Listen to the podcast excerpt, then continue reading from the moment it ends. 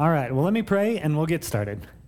So, Heavenly Father, we just thank you for today. We thank you for just your goodness, Lord, that, that you are indeed God. You sit on your throne. And, Lord, everything that we see going on around us, Lord, it's, I mean, Jesus, you even said, you're like, don't let your heart be troubled. I have overcome the world. And so, Lord, as we come to you today, as we learn about the kingdom of heaven, as we learn about operating in, in the spiritual realm, Lord, that you would just pour out your peace in our hearts, that we know that what we're doing is we're just executing things that you've already spoken, that you've already made a way for. And so, Lord, we can do that from a place of peace, from a place of authority. And so, Lord, I just ask that you would open our eyes and ears and just give us, just give us hearts to understand these things. And um, yeah, Holy Spirit, I just invite you and invite you to speak through me and, and to speak to people's hearts, Lord, what you would have them hear and understand. So be it. In Jesus' name, amen. All right. So, spiritual warfare, right? We've been on this for several weeks. I always go back, what is your reason? right? I've, I've mentioned it multiple times. You know, a farmer doesn't plow a field just because he's bored, right? He doesn't even plow a field because he wants to plant seed. He plows a field because he's wanting a harvest, right? And so your personal reasons in learning spiritual warfare are really important, right? What is the harvest that you're looking for? Because that's what, I mean, that's what motivates a farmer, right? That's what keeps him working all summer long not having any fruit, right? I mean, think about it. He works for months without seeing anything. And even when the plant starts to come up, it doesn't mean he has fruit, right? It doesn't mean he has a harvest. Okay? He, he puts in the work over the long haul to get the harvest. And so just keeping in mind, what is your reason? Is it personal things you want to be free of? You know, of course, we've gone through a lot of those in the, the first session. Is it, you know, oh, I have these nightmares, I need to deal with them, like they're, they're traumatizing or tormenting. There's generational stuff, you know, bondage in the family, financial things. We talked about how that's a part of spiritual warfare, right? In the Old Testament, God says, hey, if you bring in the tithe, I'll rebuke the devourer for your sake. Well, you know, there's not little gremlins going around eating the money out of your pocket, right? So obviously, that's spiritual warfare. There's something going on in the spiritual realm that is affecting your ability to create wealth and keep wealth right? If anybody's ever had that feeling of like, man, I just have holes in my pockets. Like I get money and it's just gone, right? Like that's, there's a spiritual root to that. Okay, and so what are your reasons? Um, the next, next thing we really dove into the first week was judgments. And of course, that, that recording's online. You can look it up, and, and we go through judgments. Um, and just kind of a vision God gave me and how it applies and how that relates. So we'll just kind of go through that. The next thing we covered was forgiveness. And we talked a lot about unforgiveness and how unforgiveness is literally a declaration that the evil in them, right, whoever they are that hurt you, has stolen my ability to love, meaning the evil in them has power over me. And of course, I mentioned that so many of us have friends or family who, you know, in life are like, oh, I'll never be like my mom or I'll never be like my dad. And they become just like them, right? Or worse. Well, it's because that unforgiveness is giving the bondage in their parents' life access to their own. Okay? And so we talked a lot about that. Um, and how forgiveness is actually an act of authority. It's saying that love is a choice I make, right? I can choose to love regardless of what someone does, which means I have authority. You know, it's what Jesus did on the cross when he says, Father, forgive them. They don't know what they're doing. He's saying, Hey, look, I can love you anyway because my love comes out of my heart. It is not based on what you do. Right? Because if my love is based on what you do, then I'm saying either you have power over me or that love doesn't exist, right? Because I'm saying it's a transaction and not a free gift. Right? And so we, we want to forgive so that we can receive God's forgiveness, we can receive His love freely given, and we can love others. Because that's an act of authority. That means we have dominion in our own souls. Um, and then, of course, we talked a lot about to be forgiven, the Bible's quite clear. Like, to be forgiven, we have to forgive. Like, this is a non negotiable with God. Right? And yes, you can do it. Okay, the Bible says so, so I need to do it, right? But the reason I put that at the end of my talk on forgiveness is because I like to help people understand that this is actually, again, it's for your benefit. Like, God's not telling you to forgive because, you know, He's trying to get other people off the hook. Does that make sense? He's telling you to forgive so that you can walk in authority and dominion. Right? And so I usually save that part for last in that talk just because, yes, the Bible says you, you need to do it. Like, it's non negotiable. But there's a good reason for that. It's because God wants us to be able to love based on our choice, not you know whether someone's earned it or not. Because frankly, that's how he loves us.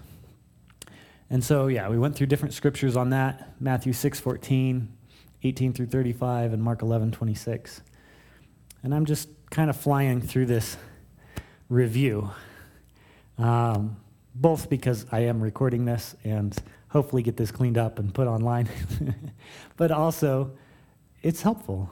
You know, I mean, we, we do these classes a week apart, and sometimes get busy with your week, and you're like, oh yeah, I don't know if I, about about you, but a lot of times I go to church on Sunday, and then later that afternoon or you know the next day, people are like, well, what did the preacher talk about? you're like, uh, I have no idea, right? And so I think review is important. It, it just refreshes it, it kind of locks it into our mind. Um, of course, the next topic, and, and uh, this is the second week I actually dove into this on repentance. And I talked about how often that's a dirty word in the church nowadays, right? And why? Like, it's usually because it's been preached from a place of like condemnation and judgment, right? Which is why I do the talk on judgments first. Because when you hear this, and, and I really like to redeem this word, I've had people over the years tell me, well, Devin, can't you just use a different phrase? Just be like, oh, you're, you know, you're changing your mind or you're turning around, because that's what repentance means. And my argument has always been yes, but if people are going to read the Bible, this word is in the Bible. And if there's offense or there's misunderstanding of this word, it's going to be hard to understand the gospel. And so I'd rather take the time to explain what this means and, and redeem this word, if you will, in people's hearts and people's minds than to just pass over it and pretend like, you know, it's a horrible word, right? And so we talked a lot about repentance. I talked about Santa Claus right? I was just on the phone yesterday with a, a lady out in California whose family friend has a daughter who literally has been manifesting demonic spirits. I mean, pretty intensely, especially like when there's worship playing and things like that. This stuff comes up. And she's like, man, I mean, they go to a, a, a Christian church, they're supposed to be a spirit filled church, but no one knows how to deal with this. No one's, I mean, even the few that acknowledge, okay, yeah, that's, that's a demonic spirit, they don't do anything about it. She's like, what do I need to do? And, and I talked a lot about how, because this, this young girl is, is probably, what, 12 years old? I think she said. Um, and I talked a lot about, okay, yes, you know, you need to deal with the unclean spirit. However, you also need to help the, the little girl understand her belief systems. Right? What has she believed that has given this permission to be in her life? Because a lot of times we forget that as children, we make decisions. Right? We, we have choices. And especially by 12 years old, you're, you're very much determining things in your own heart, right? And, and helping her understand, okay, just because she's believed something, or maybe even been taught something as a kid, now that she knows that's not true, she needs to know the process to get that lie out of her heart. Right? And so I explained the Santa Claus thing because, you know, a lot of times we're told Santa Claus is real as children, right?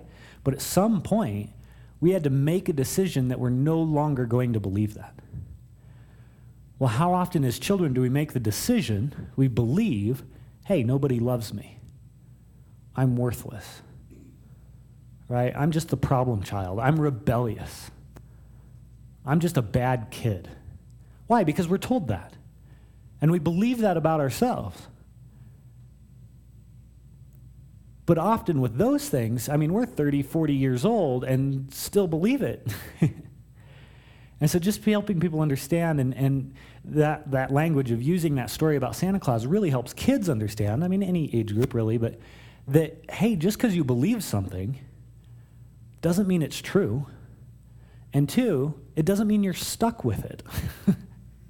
right? You can actually throw it out. And that's, of course, repentance. And we talked a lot about how that's an act of authority.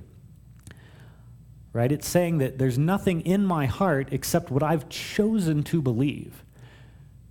Now, a lot of times our beliefs come from a very traumatic experience. Right? People go through crap, man. I've, I've prayed for a lot of people, and trust me, I've heard probably the most horrible stories you can imagine. And not that anybody's story is, is usually all that pretty, but I've. I've heard it and I understand that. But at the same time, you know, in recognizing that you can be a victim outwardly, but if something's in your heart, it's there because you chose it, which is really good news because that means you can make a different choice. Right? Um, praying for a lady this last week, and, and she'd been, you know, raped as a child um, or as a, teenager and she's like, why is this still like, like I've forgiven, I've walked through this, why? And as we were praying, God actually brought up something that she had agreed with in the middle of that. To be like, well, I might as well enjoy it anyway. And because of that, she actually gave this thing permission in her life and it had followed her. And so she actually needed to repent. And that's hard. That's really hard. Because in the middle of genuinely being a victim, there was just some things she had agreed with. And she needed to change what she believed about it. And almost immediately, this thing just came out of her life. And she had peace and she had freedom. And she's like, oh, why? Because now her authority is restored. Right? So repentance has a lot to do with about restoring a person's authority and recognizing where they did have choices. Does that make sense? Because when we go through trauma, when we go through terrible things, it's easy to be like, well, I was a victim in all of that. And God is usually like, wait a minute, but I, I told you not to be there in the first place, and you ignored what I said. That was a choice. Right? You know, part of praying with somebody who's dealt with like stealing things and, and stuff like that. And God had told them, don't go there. And they totally ignored it and went anyway. And so then they were part of this theft. Like, well, I, you know, that was someone else's fault. They did that. Well, yeah, but you disobeyed God and when, it, when you knew it was wrong. You know, it, it's, but that restores a person's authority to recognize, hey, I, I, wasn't, I wasn't a victim at a heart level. Okay? And there's a lot more we could get into. There's obviously so much on this. Um, we talked about how it breaks up the hard ground, right? Scripturally speaking, repentance tills the hard ground, which allows us to hear and receive revelation from God. And so much of, of everything I do in ministry is centered around this thing of helping people hear from God for themselves. You know, a long time ago, I was, you know, just praying and just, I don't know, communing with God. And I was asking him about, you know, ministry and pastors and things like this. And I just had this really clear picture of how so often when, when pastors set themselves up as like, oh, I'm the one that has revelation, you have to come to me. And whether they do it intentionally or unintentionally, I just had this really clear picture of how exhausting that is. right? Because they've kind of set themselves up as, hey, if you have any spiritual questions, you have to come to me. And is there any reason that, that pastors are often the most exhausted, burnt out people? it's like, wait a minute, but you've set yourself in that position, right? And this is a place where you're like, you need to repent, right? Like, you need to change. And how about you make your ministry about helping your people hear from God for themselves? you know, to me, that, that seems so much easier because if I can teach you how to how to have a soft heart, right? How to then hear and walk in the revelation God gives, then you don't have to come to me for every problem that you have. And that's really good. right? And that benefits you, it benefits me, right? It benefits the church. I mean, how amazing would it be if in your life, when God's like, okay, here, I want you to go here and do this, right? I want you to buy this property, or I want you to start this business, or I want you to, you know, sow into here. Like, your life starts to prosper. Yeah. Well, that builds everyone up. Right. right? And so, helping people hear from God for themselves, in my mind, is the point of ministry. Right? Whether it's preaching the gospel, right? Because people who have never heard from God, I'm, I'm telling them, hey, God loves you. He wants a relationship with you. Well, what am I saying? I'm saying God wants to communicate with you. Right? Because, I mean, we all kind of understand intrinsically that without communication, there is no relationship. Right? If I'm married to someone and we don't talk for four years, the fact is, we don't have a relationship.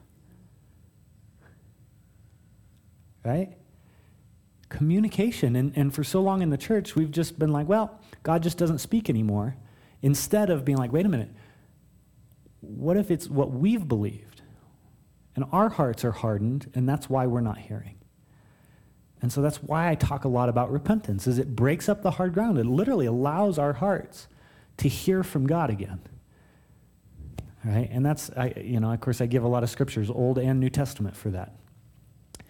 Um, I talk a lot about agreeing with your accuser, which is something, it's, it's a, a passage in Scripture. It's in Matthew 5.25, and, and there's a couple other places in the Gospels. But um, it's one of those things I've never heard a message on. Never read anything on, never listened, nothing. And just in this journey of walking with God, he's taught me, like, hey, this is a better way of dealing with things. Like, instead of running away from accusations, whether it's spiritually, right? We talked a lot about dreams and how, I mean, if you have a, a bad dream, quote unquote, instead of running away from it and being like, oh, that's demonic, or I'd never do that, you know, maybe you see yourself doing something bad in a dream. Recognizing that the Bible actually says the word of the, the Lord is living and active, it discerns the thoughts and attitudes, the intentions of the heart. So when you're seeing things, even if they're negative, instead of running away and be like, that's not me, that's not me, be like, okay, Lord, whether this is from you or not, there's an accusation against me that's saying that there's, there's something bad in my heart. So I'm going to step in. I'm going to go to God and say, okay, Lord, what do you say? Is this in my heart? And most people are pretty amazed that God often is like, yes, you've agreed with this, you've believed this. Okay, but again, God doesn't say that or do that to condemn you. He does that so that you can change what you believe, right? You can repent. Why? So that that thing that you saw in your dream or that word, that accusation, doesn't have a place anymore. Because He wants you to be free, right? But to be free, we have to acknowledge the things that are in our hearts. And usually we're so busy defending ourselves that we don't take the time to be like, okay, Lord, is this in my life? Right? And that's always where the enemy can get us. Because when he makes an accusation, I mean, the word Satan isn't a proper name, it just means accuser. Right? And Satan is kind of like a, well, any, any demonic spirit, but certainly the, your principalities and stuff, they're like a really, really good prosecuting attorney. right? And they're, they're pretty good about making accusations that are legitimate based in the things that are in our hearts. Okay? And so instead of running away from it, step into it. And I often give that, and, and I think, was it last week? Week before, maybe. I even talked about how that's ultimately what we want. Like when we bring something to another person, you know, a friend, a family member, you know, let's say you have a, a brother who's, you know, a drug addict. And you go to him and you're like, hey, man, you're hurting yourself, you're hurting people. Like, this needs to stop. You're addicted. What do we want him to do? Do we want him to be like, no, no, no, I'm not. It's just, I just, I just need this to, you know, take the edge off. Oh, you're just you're just making things. You're like I don't I don't hurt anybody. No, what do we want him to do? We want him to be like, yeah, you're right. I need help. Can you please help me? Right? We want him to agree with that. We're not accusing him to, to try and crush him, but we are saying, hey, look, this is in your life. Well, if that's what we desire from other people, isn't it reasonable to be like, hey, God probably does that with us? He probably calls us out on things so that why? We'll agree and change. Right? And even if somebody comes to us and they bring an accusation, and it is with bad intention, right? It is out of the wrong spirit. And they're coming and they're accusing in order to like crush. Well, the reality is, if I'm willing to be like, hey, you know what? You might be right. Let me pray into that and ask the Lord if that's in my heart. Guess what it does with that person? They're like, uh, uh, uh. because nobody r- really expects someone to agree with them, right, when they're accusing. and the reality is, if you take it to God and He's like, yeah, it is there, guess what? That enemy, even though they meant it for evil, God works it for good. And because why? You now found something in your heart that you didn't know was there, that you can now get set free of. Okay? And that's why I tell people this thing about agreeing with your accuser is, is literally one of the core messages when I say that if you understand this, you never have to be afraid of a spiritual attack. You never have to be afraid of an attack from a person, right? Where they, they're accusing you of things because you start to see these things and be like, oh, that's another area I'm going to get freedom in. Right? It works in your favor. This is why it says God works all things together for the good of those who are called according to his purpose, right? Right? But we got to step into it instead of run from it. Um, and we talked about, of course, how repentance prepares the way of the Lord, right? John the Baptist ministry was called Preparing the Way of the Lord. And I kind of emphasized, you know, who is the Lord? You know, who is Jesus? Well, he's, John 1 1 says he's the Word, right? In the beginning was the Word, the Word was with God, the Word was God. Right? In verse 14, the Word became flesh and dwelt among us. But the Word comes to us all the time, every day. Right? That means Jesus comes to us all the time, every day. But what prepares the way of the Lord? What prepares the way of the Word? Repentance. Repentance, right? It breaks up the hard ground. And, you know, the earlier point, Matthew 13, 1 through 8, the parable of the sower right? It's the ground that's the issue. Right? And of course, we did talk about the spiritual warfare involved, right? The birds come, the demons come to try and steal the revelation. The, the stage two, where the sun comes up, and Jesus explains persecution happens because of the word, right? Meaning the enemy is actually after the word more than he's after your heart. okay, now he's a thief. He'll, he'll steal, kill, destroy anything that has life, right? But the primary thing he's after is the word, right? The revelation that God is giving you. But what determines whether we can receive it or not isn't us being masters of spiritual warfare. What determines whether we can receive that revelation or not is whether our hearts, our hearts are soft. Okay, that's why I spend so much time on this stuff because a lot of people are like, oh, I want to master spiritual warfare. And I'm like, okay, but that's not going to do you any good if your heart's hard. and frankly, there's a lot of Christians who are very judgmental, right? And very unforgiving and very unrepentant. and then they wonder why they're not being successful in spiritual warfare. It's like, well, you might know all the things about the spiritual realm and all the prayers to pray to cast out demons and all this other stuff, but the reality is your heart's hard and you're not hearing from God for yourself. Okay? And frankly, teaching that kind of person spiritual warfare is, in many ways, what I've seen actually is a detriment to them. Because then they start getting in, in fights that they have no ability to get out of. Because they start meddling in quarrels that aren't their own. And because their own heart has so many agreements that when the enemy attacks them, man, he just steamrolls them. right? And that's, so that's why we, we talk a lot about this stuff. And I review it constantly. um, all right, then the next week, Revelation. If it comes up here. There we go.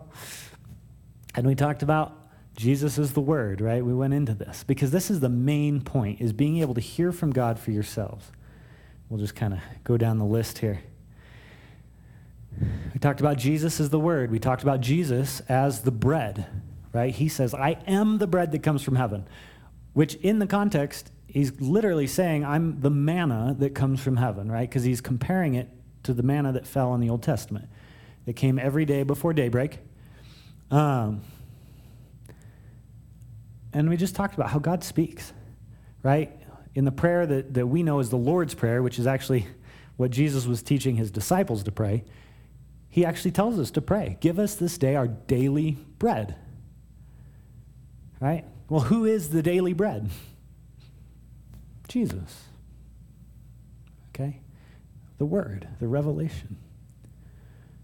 Um, we talked about Jesus as the seed, right? The seed sown in, in the parable of the sower. Again, just he, being able to hear from God, hear from God. All right. And I think that is about where we ended last week. Okay, as we got through this thing on Revelation. All right. So this week, this, is, this we're going to have a lot of fun with this. Um, why don't you turn over in your Bibles, if you have it, or if you have it on your phone, to Amos, Amos chapter 3, verse 7. Amos chapter 3, verse 7.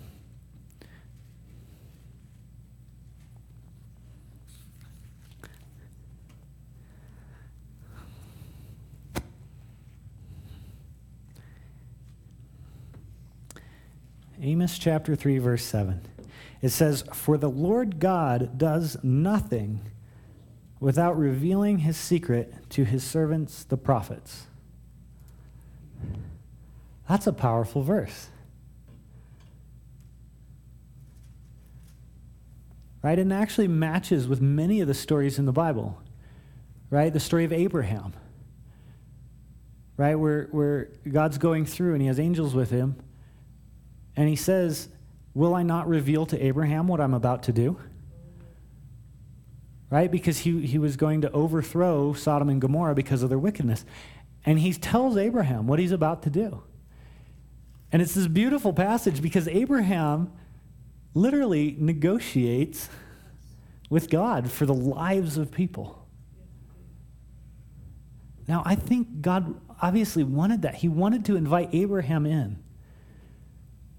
Right? Jesus, he, he says, I'm the image, right, of the Father. If you've seen me, you've seen the Father. Well, Jesus isn't, and, and God isn't this person who is excluding people and be like, I'm the only one with power. Y'all just have to submit. Throughout Scripture, he actually, you see him invite people in to participate in what he's doing, to influence what he's doing. Now, is he God? Does he have foreknowledge? Yeah, of course not. But that, or of course, yes. he has foreknowledge. However, he still doesn't make our choices for us.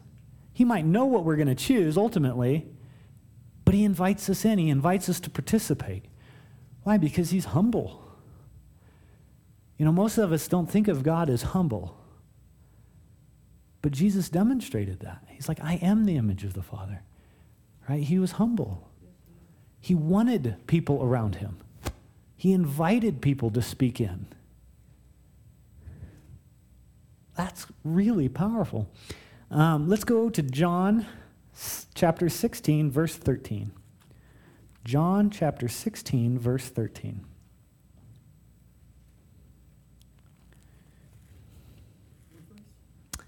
John 16, verse 13.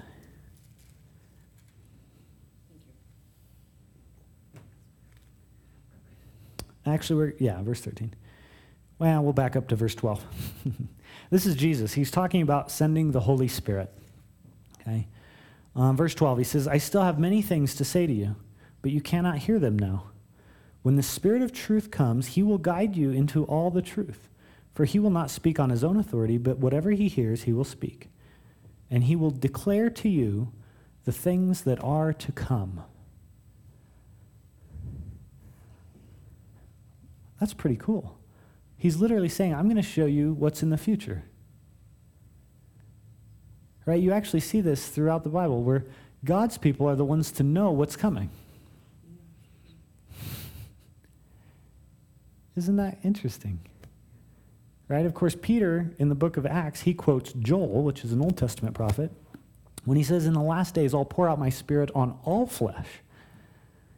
Your sons and daughters shall prophesy, your old men will dream dreams, your young men will see visions. Okay, it's just a poetic way of saying, I'm giving revelation. Right? In Proverbs, it says that the way of the righteous is like the shining light that shines ever brighter into the perfect day. The way of the wicked is like darkness, that they do not know what makes them stumble. Right? As believers, we actually have an inheritance. We have a guaranteed promise of revelation about our lives. And even he goes so far, and you see this throughout Scripture, God revealing the things that are coming for other people as well. Right? That's amazing. Because how many of us are like, oh, God, I just want to know. What are you doing? What do you have for me? And he's like, oh, I'm, I'm speaking. I'm telling you these things. Okay? But again, our hearts have to be in a posture to be able to hear that. Right? But he is revealing, he is showing us things to come. Right? That's amazing. All right.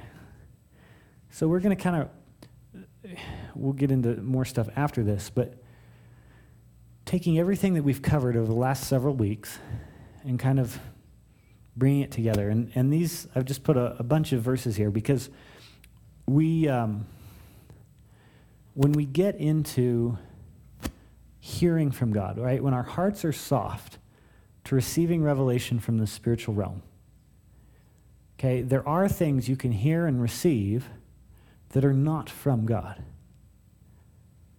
Right? And I'm not sure if I've talked in this class much about this. I think I have at least a little bit, but you know, how many how many of us have ever gone to a like a very charismatic church? Okay, they're praying in tongues, prophetic stuff, right? And and when we go, a lot of times we're like, wow, there's a lot of life here, you know and then maybe you take a break or something, you go about a year later and you're like, whoa, what, something changed. Like they're, they're kind of off in left field now. And, and what used to feel life giving just somehow feels controlling and manipulative and like bondage. Right? I think most of us have experienced that. Okay, and, and I'll explain why right? Because when our hearts are soft and we are receiving from the spiritual realm, which is necessary, right? We need to. We have to be able to hear from God if we're going to follow Him. But there are other spiritual beings, right? This, the whole topic is about spiritual warfare. There are other spirits that speak. And a lot of times we get into this place of pride where we, because we have gotten a word from God before, we somehow jump to the conclusion that everything we get from the spiritual realm must be from God. and so we start listening to words that are not from God. Right? And of course, the prime example of this is Peter. He's exhibit A for a lot of things. Gotta love Peter. And I, I, I pick on Peter, but it's usually because I've done the same thing. right? The example where, where Peter is there with Jesus, and Jesus is asking all of his disciples, Who do people say that I am? And some of his disciples are like, Oh, well, you know, some people are saying you're Elijah returned, or you're John the Baptist come back from the dead, or, you know, like, they're like, Yeah, you might be this, you might be this. And Peter is like, You are the Christ, you are the Messiah, the Son of God. And Jesus is like, Ooh, Peter, you got this not from men, but from my Father in heaven. Meaning, he's saying, Peter, you got a revelation. And so Jesus is like, Oh, you got this revelation, let me give you another one. And he goes on to explain, Hey, by the way, I'm going to die. right? Paraphrased. To which Peter responds, No, you will not. so think about Peter in this moment. Peter gets this incredible revelation Jesus, you are God. And a minute later, by the way, you're wrong. well, of course, we all know Jesus' response. It says he looked at his disciples, looked at Peter, said, Get thee behind me, Satan, for you do not have the things of God in mind, but the things of man. Okay, so Peter in that moment is like, mm, Look at me. I got a prophetic word, right? He's, he's, he's kind of strutting his stuff, right? I heard from God, y'all. And so, in his, probably in his own arrogance, he then thinks this next thing he hears is also from God. Right? Oh, no, Jesus, you're not going to die. That's not going to happen. But you'll notice Jesus rebukes the spirit and is like, oh, you don't have the things of God in mind, but the things of man. Literally, within what had to have been a minute to two minute conversation, Peter goes from hearing from God to hearing from an unclean spirit. All right, so let's go over. We'll use this first verse here. Go to 1 John chapter 4, verse 1. 1 John chapter 4, verse 1. Right at the back of your Bible. 1 John chapter 4, verse 1. Go to Revelation and then turn forward about four pages. All right, it says, Beloved, do not believe every spirit, but test the spirits to see whether they are from God, for many false prophets have gone out into the world. By this you know the Spirit of God. Every spirit that confesses that Jesus Christ has come in the flesh is of God. And every spirit that does not confess Jesus is not from God. This is the spirit of the Antichrist, which you heard was coming, and now is in the world already. Okay, and of course, it goes on, and it's a wonderful scripture. But he's saying that there are other spirits that speak, right? And he says, test the spirit. Not every spirit that speaks is of God. oh. Microphone. We'll get into that. right, so back to my, my example of, of a very charismatic church. This is a lot of times what happens is because they're hearing from God. But they get into this place of, oh, I got a word from God, therefore everything I hear from the Spirit must be from God. That's a lie. That's not biblical. Right? And I don't care how prophetic you are, you need to learn to test the Spirit. Because you can operate out of 99% but guess what? When you speak out of an unclean spirit, when you prophesy something that is not from God, it hurts people. And a lot of us have experienced that, right? Because frankly, most people don't operate at that level of accuracy. most people operate at about 10% of what they say is from God, and about 90% that's not, because they don't know to test the Spirit, right? but we've a lot of us have been hurt by that. People have given us prophetic words that you know they either don't happen, or you're just like, ugh. You can just feel the ickiness on it. All right, we need we need to be people. Now, I will say this: there's a lot of grace when you walk through these things. If you remember, I think at the very beginning, the first class. So at one point, of course, God was teaching me a lot of this stuff, and. Um, I was just, man, I was just so trying to make sure everything was perfect, right? And at one point, the Holy Spirit told me, because I was digging a hole real fast, you know, in this like trying to get everything perfect, trying to do everything right. And he's like, Devin, at some point, you have to believe that my ability to get it right is greater than your ability to screw it up. And that brought a lot of peace. Because it, once again, my faith was restored in God and not putting it in myself. Okay? Now, that being said, we do want to grow in maturity in these things, right? because we do want to hear the voice of God. We do want to have, as Paul says, our senses trained to discern what is the good, pleasing, and perfect will of God. Right? What does he say? He says we need to be trained in this so that when we hear something, we can discern whether it's of God or not. Right? You know, a lot of times, a lot of churches get themselves into trouble because they start listening, yes, to the spiritual realm, but paying attention to things that are actually not of the Spirit of God. And I've heard all kinds of wacky things that pastors have preached about how to make sure something is of God. They're like, well, you know it's of God when people recognize you as a prophet. I'm like, what? That's not even in the Bible. like, what? Uh, no.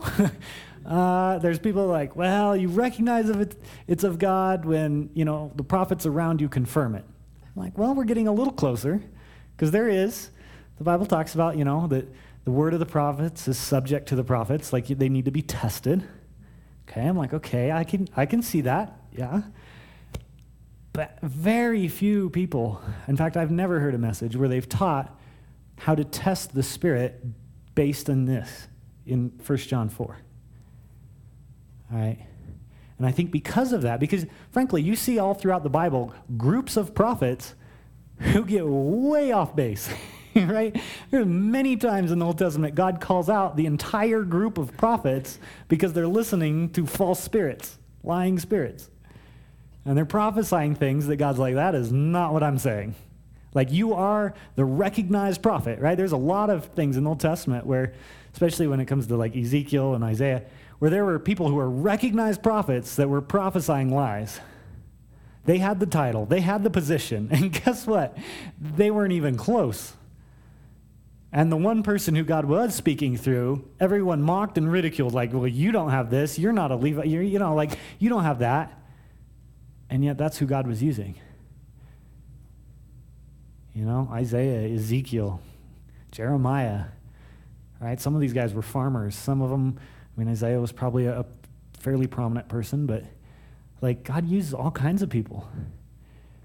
And frankly, they weren't always the ones that were recognized as having that position. Right?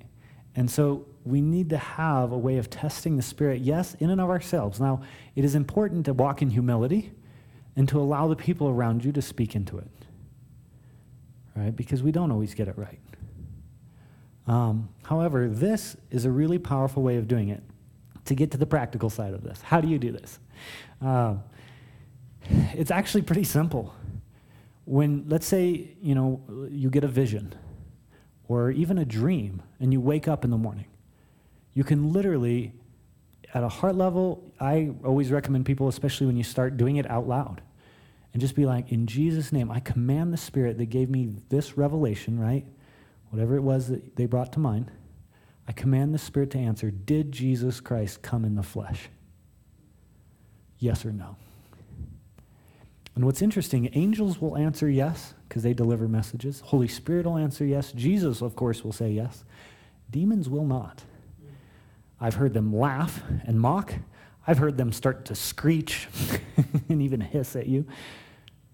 But most of the time, they just kind of growl, no because they refuse to acknowledge, because to acknowledge Jesus came in the flesh is to acknowledge he has total power and authority over them.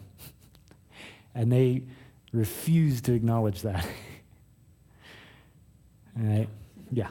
Oh, yeah. They, they get kind of bratty about it at times. I literally command it. I say, in Jesus' name, I command you to answer, did Jesus come in the flesh? Did, meaning, did he come as a person? I just say, this, in, I command the Spirit who gave me this revelation. And I don't even have to, I can do it for others too. Like if someone's, you know, uh, you know, another prophetic voice is speaking, if there's even a pastor on stage and I'm in the audience, I can be like, and he's speaking like, oh, God showed me this. I can literally say, in Jesus' name, I command the Spirit that showed that, showed him that to answer, did Jesus come in the flesh? right? I can test words from YouTube, right? I can, I can do a lot because that spirit has to respond. Now, the Holy Spirit, again, he'll always say yes. if it's him because he comes to declare Jesus. so, of course, he's going to acknowledge it. Um, I have seen demons try and stall and just be quiet. You know, they try to be quiet, and you have to be like, no, in Jesus' name, you will answer. Did Jesus come in the flesh? You can test visions literally as you're receiving them. Right? If you're in the middle of something and, and God's showing you a picture, you can literally, at a heart level, you don't technically have to do it out loud, but you can at a heart level, in your heart, just be like, I command the Spirit to answer, did Jesus come in the flesh? Because that is the test given in 1 John chapter 4, verse 1. It's literally what John says to do. and it works. It's very efficient. Right? Now, that is from God, yeah, because you're testing to see is this of God? Right? Because the Bible's quite clear. We see, obviously, the book of Revelation, you see Peter in the book of Acts. Like angels were delivering messages as well. Okay, well, guess what? Demons do too. They deliver messages. Right? They speak lies, they, they do a lot of things, but um, you can test them. Yeah. So what about, I know last week, you know, we are talking about like getting God to reveal things into our heart. Well, Mhm. this morning I was on my first Bible study and I had all these, and I wrote them all down, Uh-huh. thought, things he revealed to me. I'm like, wow, come around, I wasn't even thinking about it. But and some of them were things like words that were spoken to me as a child that I Mhm. agreed with. Yeah. he shared them to me, we gotta get rid of this. How do you say, like, what somebody said, you'll never, you'll destroy everything you ever loved. Yeah. I was told that so many times. Well, Okay, so, Well, some of those. So the question is that um, she had a, a lot of words spoken over her as a child. Some of them was like, "You'll destroy everything you ever touch." Like, how do you test that? Well, some of that you can just compare to Scripture and be like, "That's not what God says," right? Like, like He says, "The plans I have for you are good, plans to prosper you and not to harm you," right?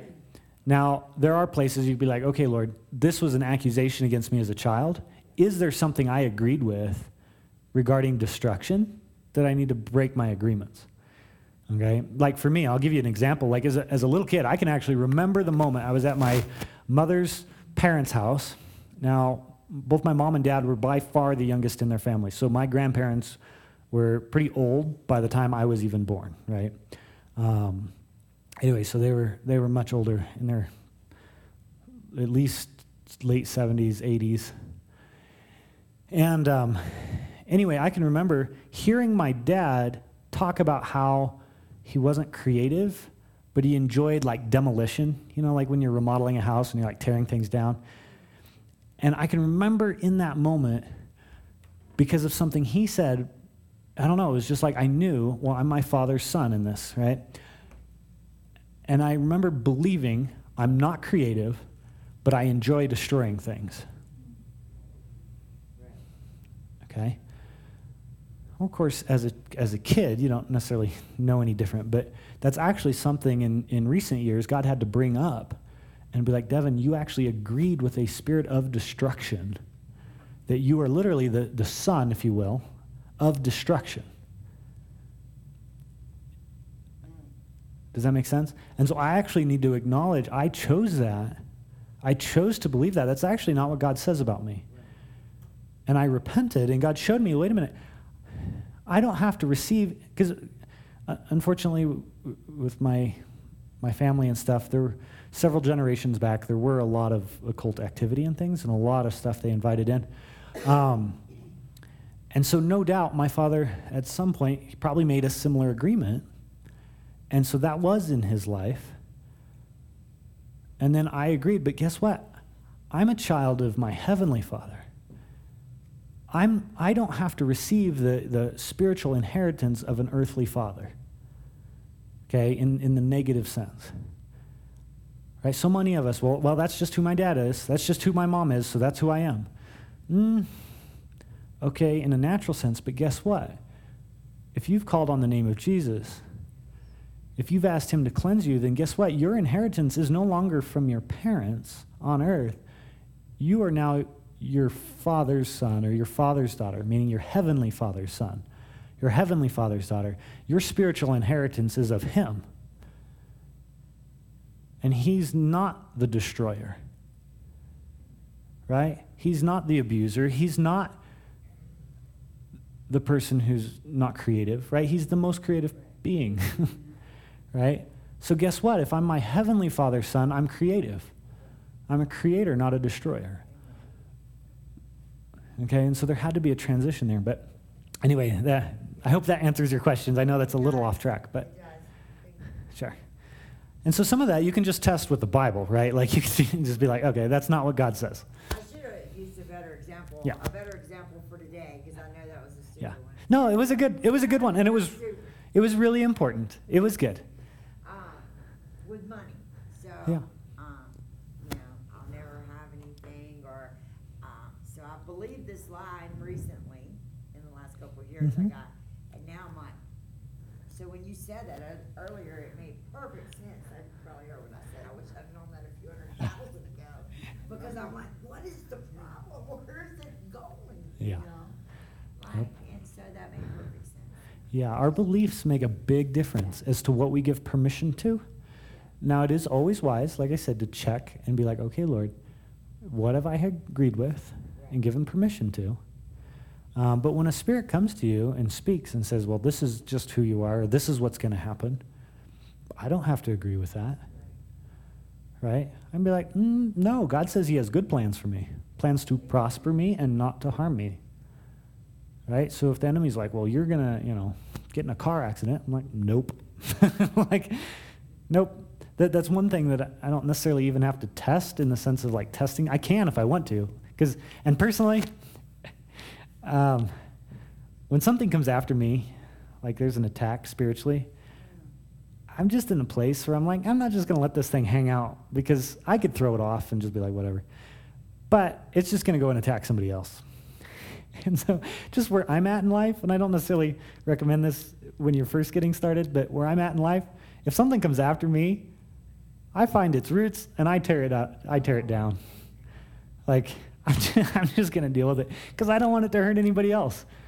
Like I have my faith is such that I can just ignore these lies and just be like, just leave me alone, you know, and, and go about my life. But if it, it has the audacity to come after me, it, I'm I'm to tear it down. Like, I still check with God and be like, okay, Lord, is it the right time to do this? But most of the time, He's like, yep. I'm like, all right, it's coming down. Because I'm not going to let this thing hang out. Um, yeah. Mhm. So, again, these are intelligent beings, right? Peter talks about the, your enemy roams about like a roaring lion, seeking whom he may devour. Okay? There's a lot of unclean spirits that are looking for someone to, to, to steal from or destroy. And so they come to me, and, you know, maybe, uh, actually, this is a great example. I'll give you this one. Um, this is a kind of a fun story. So, years ago, I lived in Fort Collins, Colorado, and I would drive to and from there and, and where my parents live, kind of out, out east. And this one road I've um, driven at that point probably thousands of times, you know, at the very least several hundred times back and forth on this particular road.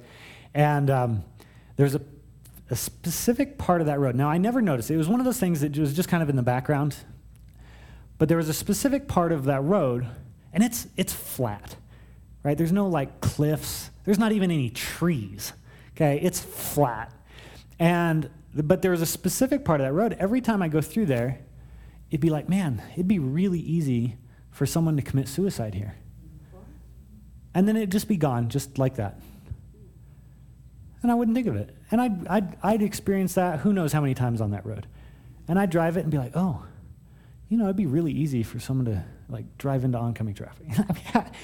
this is the most random thing. Well, at one point I was driving through there and I, and I, I felt that and I was like, wow, it'd be really easy for someone to commit suicide here. And the Holy Spirit was just like loud in my ear. He's like, Are you going to deal with this? I'm like, What? What? What am I going to deal with? like, I'm awake now. like, what's going on? It's the middle of the afternoon. I'm like, What? And he just opened my eyes, and I saw this massive demonic spirit standing next to the road. And everyone who drove by, it would influence to commit suicide. Because in the past, somebody had. Somebody had commit suicide, drove into oncoming traffic. So this spirit had taken this section of road as its territory. Now, for me, I'm not suicidal, and so it was never like I could do this. It was someone could do this. And the fact was, I was consistently in agreement for whatever reason. I'm like, yeah, someone could, you know, and so the Holy Spirit was like, Are you going to deal with this? And I'm like, Whoa, oh yeah. Well, that's an attack. That's a spiritual attack because it's influencing me. And so I'm like, Oh, that was a rough day, buddy. Let you go, right? Like, and I, I commanded this thing to be bound, silent, brought before Jehovah God in the courtroom, and I executed this thing. Why? Because that's a spiritual attack. It was trying to influence me. And I don't have to put up with that crap. and so I threw it out. And guess what? I've driven that road many times since then. It's gone and never come back. Okay? I don't have to put up with that. I've done that so many times in so many different areas. Um, because again, this this is spiritual warfare, and I don't just have to. Because I could have just brushed it off, and I've been doing that for a long time. It didn't have a hold on me. So what does that look like then? You're saying you're bringing it to the court? Okay. Yeah. We're gonna do that. So usually when I deal with an unclean spirit, um, oh goodness. Again, going back, the Holy Spirit is your guide, right? He's your leader. He's your guide. You can ask him, "What do you want me to do?"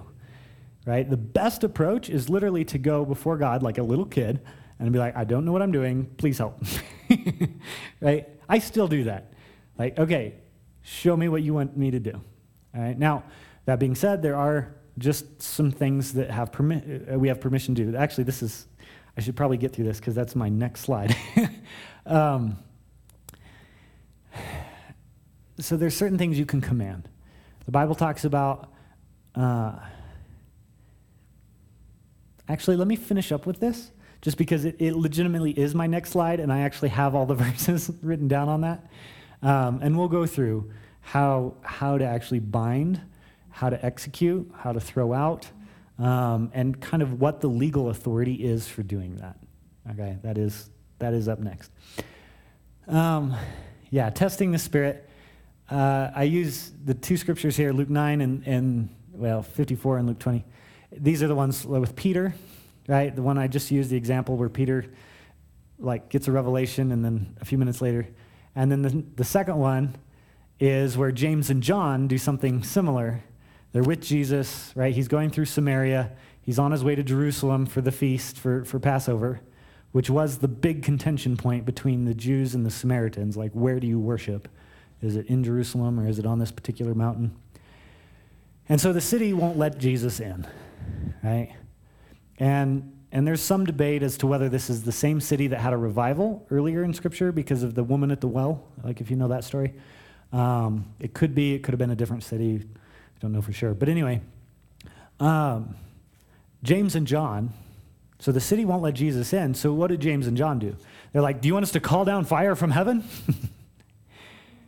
right? Now, the context of that, of course, is with Elijah in the Old Testament. And most people know Elijah called down fire on Mount Carmel, right? The, with the prophets of Baal, and then the rain came. But most people don't realize that a, a, a chapter, several verses before that story of Elijah, King Ahab had sent several troops, uh, groups of, of soldiers, to go find Elijah.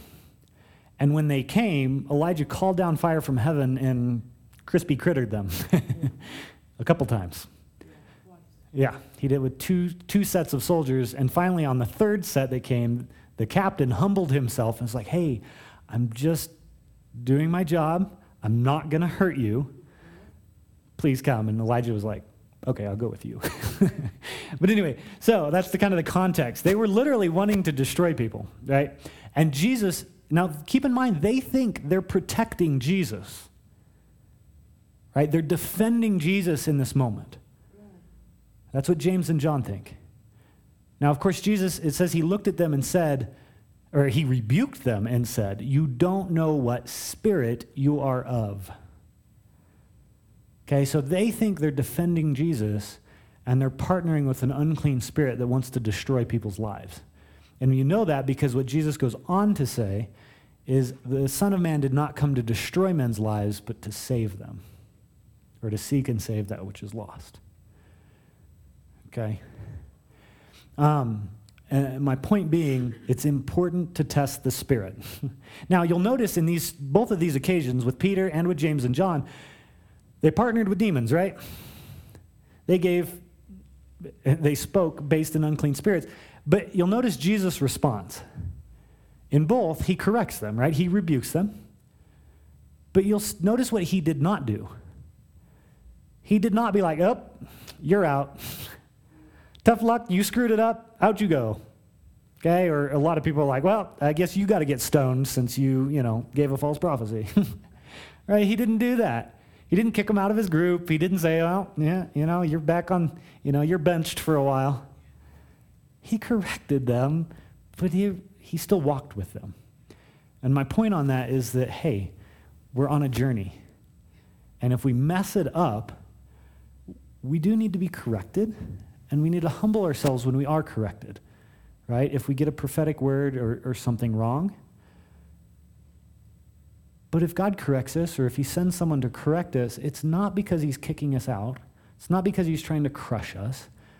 He's doing it because He wants us to grow, right? He wants us to mature and be able to hear and speak what God is speaking and not based in our own will and not based in what an unclean spirit is doing. Right? So there's grace for making mistakes. Right? And that's, that was the point of bringing those things up. Um, yes? uh, that is a good question. Can anybody call down fire? Um, I, th- I think by faith all things are possible. But I also think, again, keeping in step with the Holy Spirit is the big thing. Right? There is a lot of power in the spiritual realm when you believe. A lot. A lot, a lot. Um, uh, yeah. but again, is it what God is wanting to do? Um, however, scripture wise, God says, in the last days, I will do many signs with fire, with smoke, with blood. Like, uh, trust me, there's a lot of things coming that we have we can't even fathom yet where God is going to demonstrate power in a pretty spectacular way. All right, hearing from God. Um, I usually use this story. I had a friend who's a professional photographer, and and and we walked together for several months, and, and she's like, Devin, how do you know when it's from God? Like, like really, like how how do you know? because she was wanting to walk in this, and I'd taught her most, if not all, of these things. And and I I don't know, God just gave me some wisdom in that moment, and I was like, hey, I mean, you're a photographer. Can you teach me how to take the perfect picture? She's like, uh, no. I was like, no, you, you can teach me about f stop, you can teach me about lighting, you can teach me the features of that particular camera. But the reality is that taking a good picture just takes practice and time. Right? And so as you're walking in this, as you're hearing from God, your senses are getting trained. You're going to make mistakes. It's okay. Just be humble. You know, the Bible says reproofs of correction are the way of life, right? Accept correction, and you'll improve. You'll get better. Right? Just, just like taking a good picture takes time. Okay?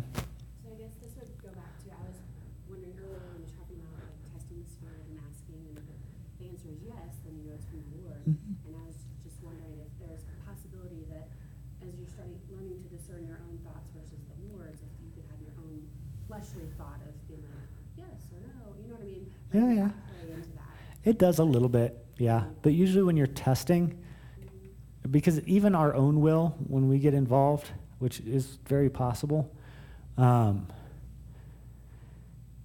like in those moments, God usually steps in and brings clarity. But it is something you have to learn and you have to grow in. And that's why dealing with judgments, dealing with forgiveness, dealing with repentance is so important because that's how your heart gets cleaned out so that you are in a place, because especially with the judgments thing, you, are breaking all these predetermined decisions, right? These predetermined judgments. And so when God's speaking, your heart's clear to just hear what He has to say versus what's already been decided in your own heart, right? Because you've dealt with those judgments. Okay, and that's that's part of the importance of you know that sequence of things. Yeah, I just wanted to throw something out there. We have thoughts of astrocate, you know, hatred and Mm-hmm. all that stuff. You know that's not from God. Yeah. You know, so because one thing I learned is that the uh, devil, the enemy, all he knows is hatred. There's no love in that guy. Yeah. Hatred And blame and astrogation. That's Mm. what we got. Yep, absolutely. That in in in the devil, often when you hear from him, it, it's hatred, it's accusations, it's blame, because there's no love in him. No love. And so that's that's a pretty good way of testing and knowing like if something really has that vehement that like that yeah that viciousness in it that's, that's not God. um, won't be faithful. I mean, no, not always. talking about when they heard what sounded like the Holy Spirit to them. Um, and this one man, he said, the Spirit told him, he asked God to, to save him, to, he was dying, and he asked God to save him, and I guess he sensed in his heart that God was in agreement with him. But then, the, the, the Spirit that was pretend, that was talking just like God talks to his heart, said something stupid. It said, well, just hold your breath and come be with me. And, it, and, it, and it, of course, that's not something Yeah. God would tell you to do. He would just Oh, yeah.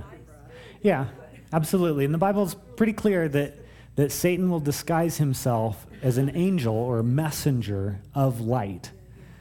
Right? Which is why it's important to test the spirit because a lot of times when we feel something, we're like, "Ooh, that feels good." Well, that that's not necessarily the indication that it's of God or not. And I'll actually talk about how how demons and even people but will clothe themselves with what feels like life or righteousness through theft. They can clothe themselves. And when you experience them, you'll, you'll feel like this is good. Okay? But you still have to test it because, frankly, the enemy knows. And, and we'll actually get into some of that with dreams and what that looks like because that does happen. Um, yeah, and just staying in step, right? In the end, just staying in step with the Holy Spirit and and operating. You know, Jesus many times talked about, "Hey, I only do what I see my Father doing. I only speak what I hear him saying." Repeatedly, he said it multiple times throughout the Gospels. Right? We want to be in step with God because it's his words that have power. Right? Okay. On to the next one. like I said, it was my next slide. we got about how how demons work. All right.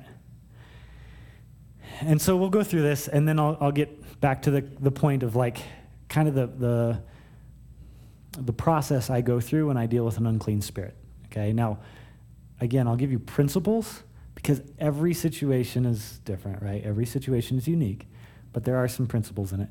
But we're going to talk a little bit about demonic spirits because, I mean, Paul even says, hey, we are not unaware of the schemes of the devil, right? We're not unaware of how he works. Meaning, frankly, a lot of Christians are unaware, but we shouldn't be. Okay, we need to know how these things operate, not to glorify it, not to build it up by any means, but because we need to be able to recognize what's going on around us. Right? Because Jesus clearly could.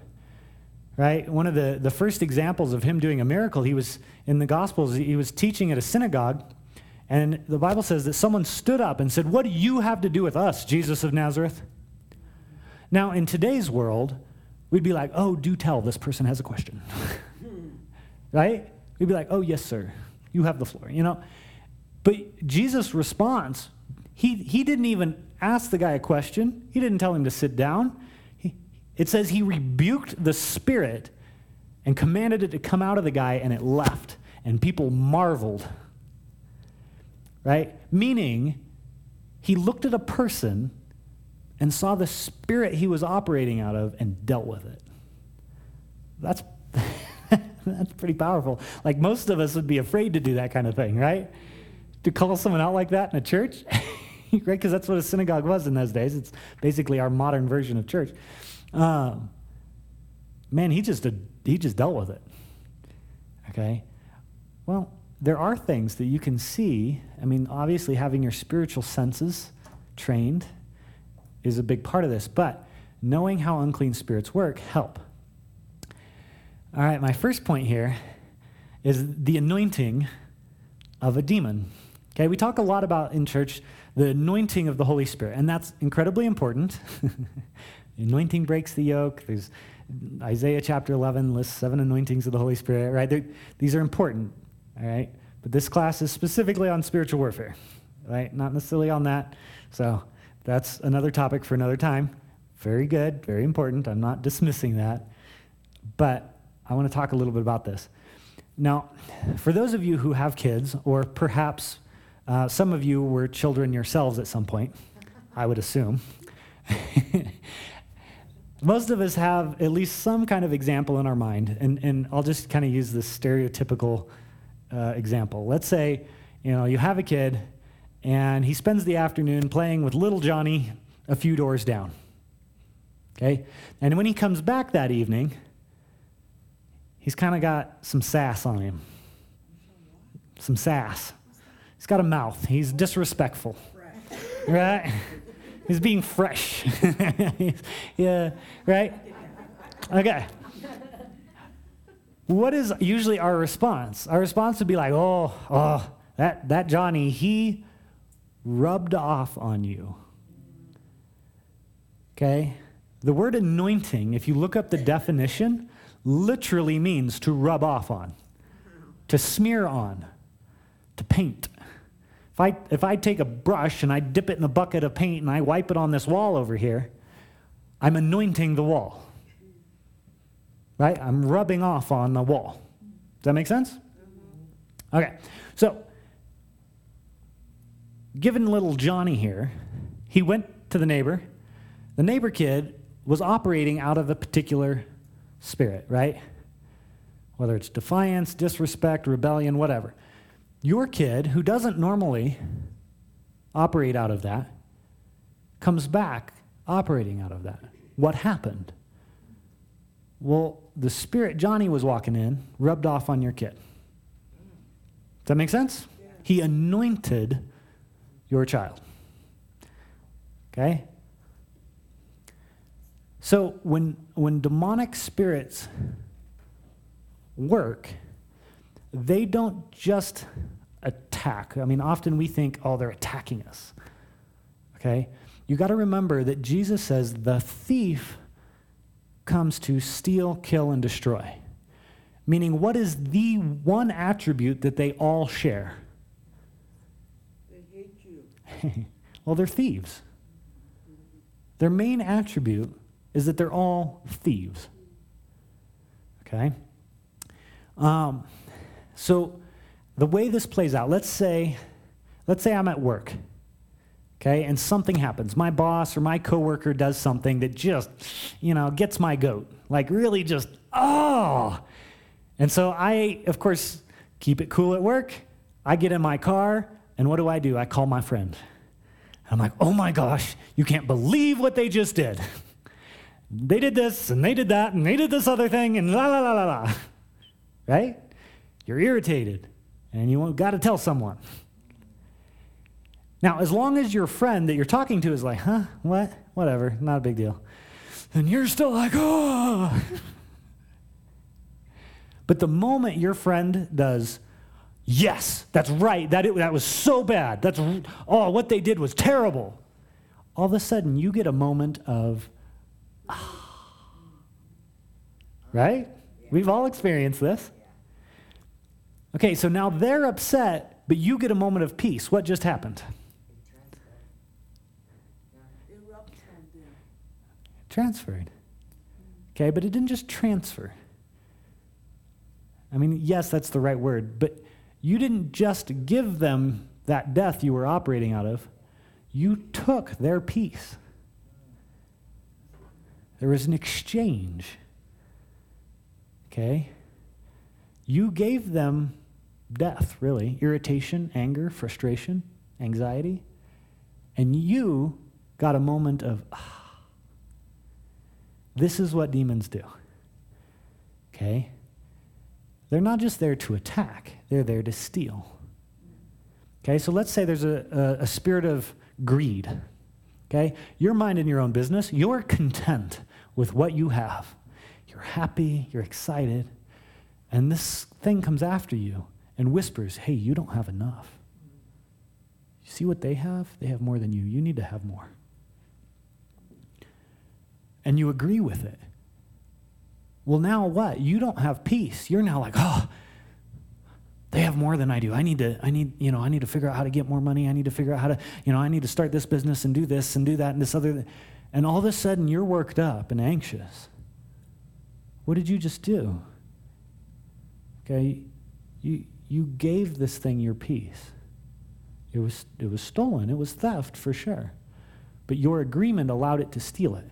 So you took its death. Because when a spirit, they're intelligent beings, but their attributes are, are kind of who they are. Because they're like, they're a spirit. They're kind of like a frequency. Um, and so a spirit of greed is that way because it's greedy. Okay? And as such, it has no rest. It doesn't matter how much stuff that spirit has, if you will, it has no rest because it's greedy. It always wants to hoard more things. right? That's what greed is. And so when you agree with it, it now has a moment of peace. This is why in Proverbs it talks about how the wicked have no rest unless they make someone stumble. Right? Now, most of us have done that to people. right? We've been that person where we've been irritated. We call them, we steal their peace. Usually it doesn't last very long, so we have to call someone else, right? And complain to them and steal their peace and complain to them. Do we realize we're literally empowering the very thing that has us in bondage? Because peace is power. Okay? Peace is power. Let's see if I've got that on my slide there. There it is. Peace is power. And so the more you give them, the more powerful they become to steal from you and the people around you. This is when, when this spirit is stealing peace, and usually it works through you, right? It is getting more and more powerful. This is, this is why God says things like don't gossip, don't complain. Why? Because when you do these things, you're stealing power for this spirit and it becomes bigger and more powerful in your life, which allows it to continue to hold you in more and more bondage. Christine actually has a great story on this that I'll, I'll let her share here in a minute.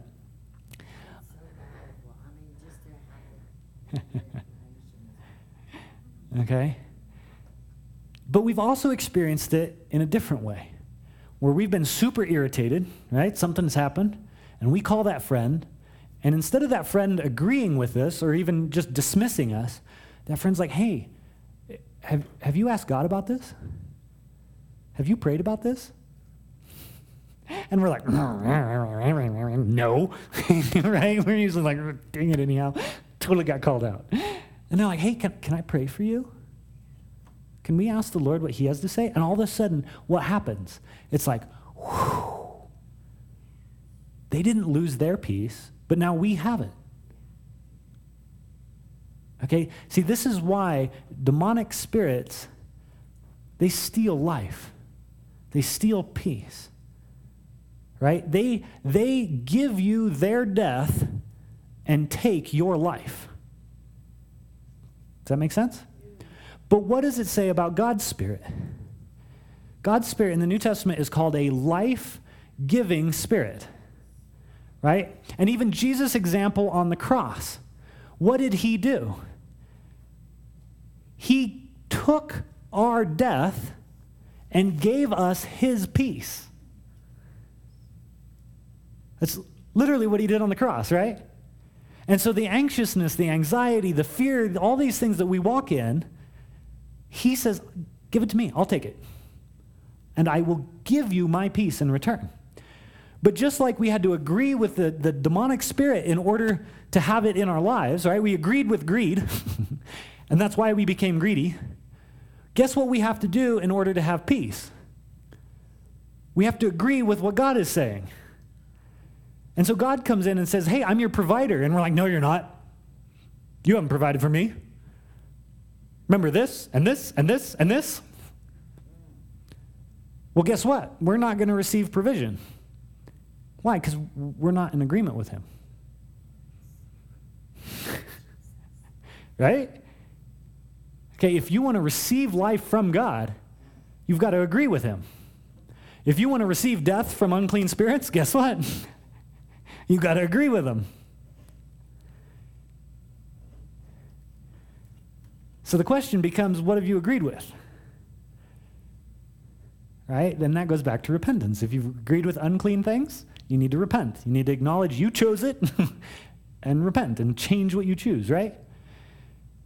But guess what? You need to agree. If you want life from God, you've got to agree with God. Because that's what allows Him to take that death and give you His life.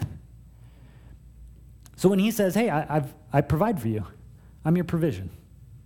Yeah, you are. When He says, I'm your protector, I agree. Guess what? Whew, peace. You know, I say it this way a lot. This is just a phrase God gave me a long time ago. I say, you cannot get from God what he does not have. Okay? And God is not anxious. God is not afraid. He's not up in heaven biting his fingers like, ooh, how is this going to turn out? right? And so, if we're operating out of anxiety, if we're operating out of fear, what have we already agreed with? Yeah. We've already agreed with an unclean spirit. And how many of us actually pray out of that place and think that that somehow is giving us power to pray? I'm so worried, I'm so afraid, so I'm going to pray. Okay, but but you need to back up a second and deal with that fear first. Because otherwise, all of your prayers are in agreement with a spirit of fear. Because that didn't come from God. Right? Wait, wait a minute, God. I'm about to, to petition you out of fear. That's not honoring you. That's not faith. I mean, it is, but it's faith in evil. I mean, that's what fear is, right? You're believing that the evil thing is more likely to happen than the good thing. So you're actually agreeing with the devil. And I say, like, wait, wait, wait, wait, back it up a little bit. when did I agree with this spirit of fear? And what do I need to repent? What do I need to break agreement with so that I can come into agreement with God? So that I can step in and say, God, you are my provider. You are my protector. Now I'm in a place to petition the Lord and get an answer because I'm in faith. Without faith, it is impossible to please God. You have to come in faith, not fear. Okay? And so these are just some of the things um, about how demonic spirits work. All right, so we're going to talk a little bit about legal authority. Legal authority. Because in the kingdom of heaven, oh, yes. Uh, I'm trying to think, is there a, where's the, Christine, if you want to see about finding the wireless microphone, because I want you to be able to share so that it's actually on the recording. we might take a five minute break and figure that out here in a little bit. But Christine has an amazing story. I'll let her find that. We'll, we'll go to Luke. Luke chapter 10, verse 19. Luke chapter 10, verse 19. And actually, the microphone is probably, here it is.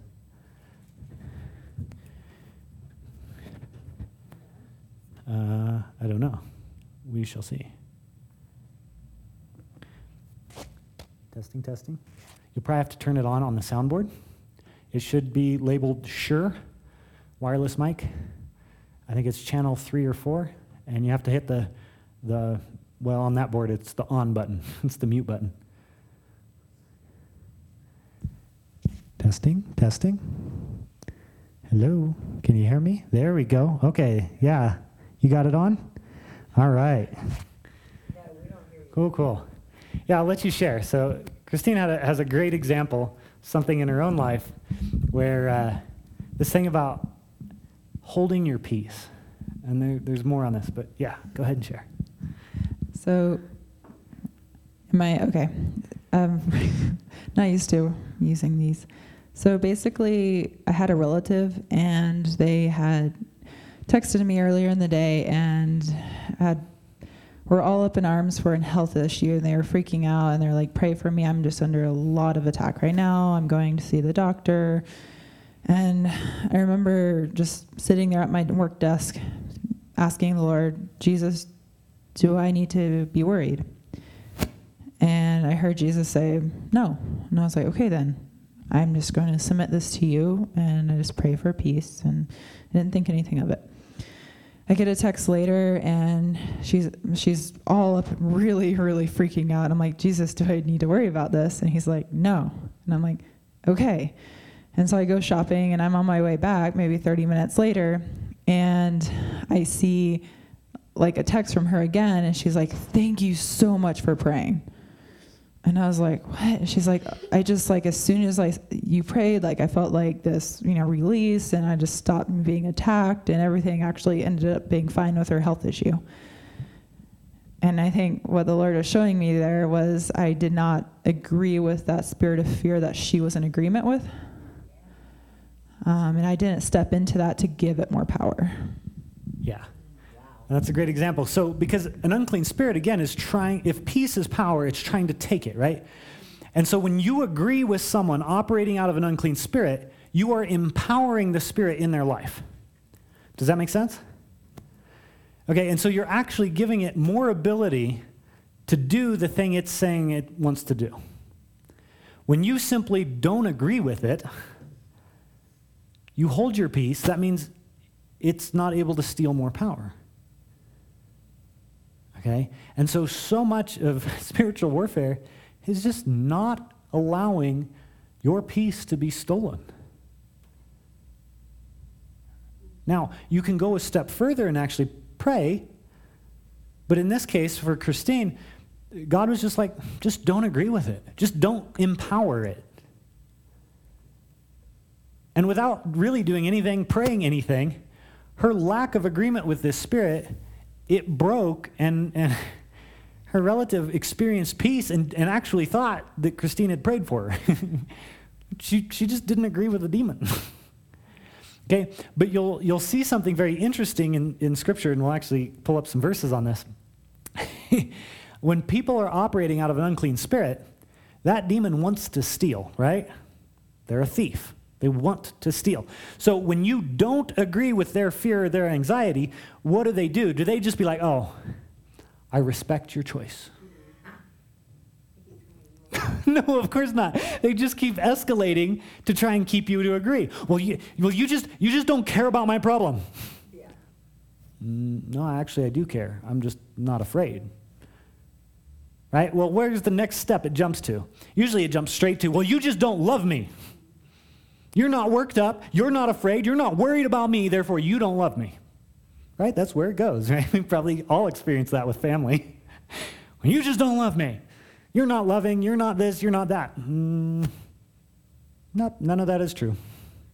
Like, I care about your problem. I just am not worried about it because God's not worried about it. Okay, this is actually a really big thing in our culture right now. Right? The coronavirus stuff how many people, having already agreed with the fear behind this, what do they do? What is their attack?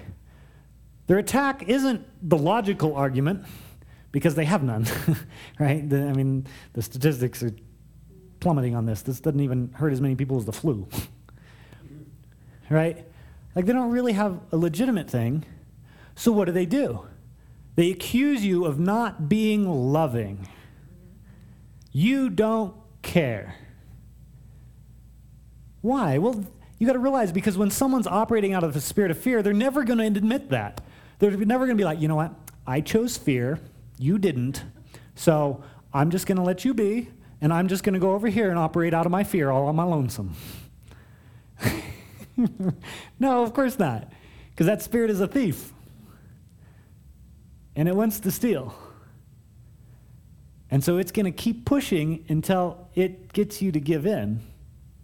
Okay? That's what it's going to try and do. It doesn't mean you have to let it. Okay? And you see that. I mean, it's very apparent in our culture right now.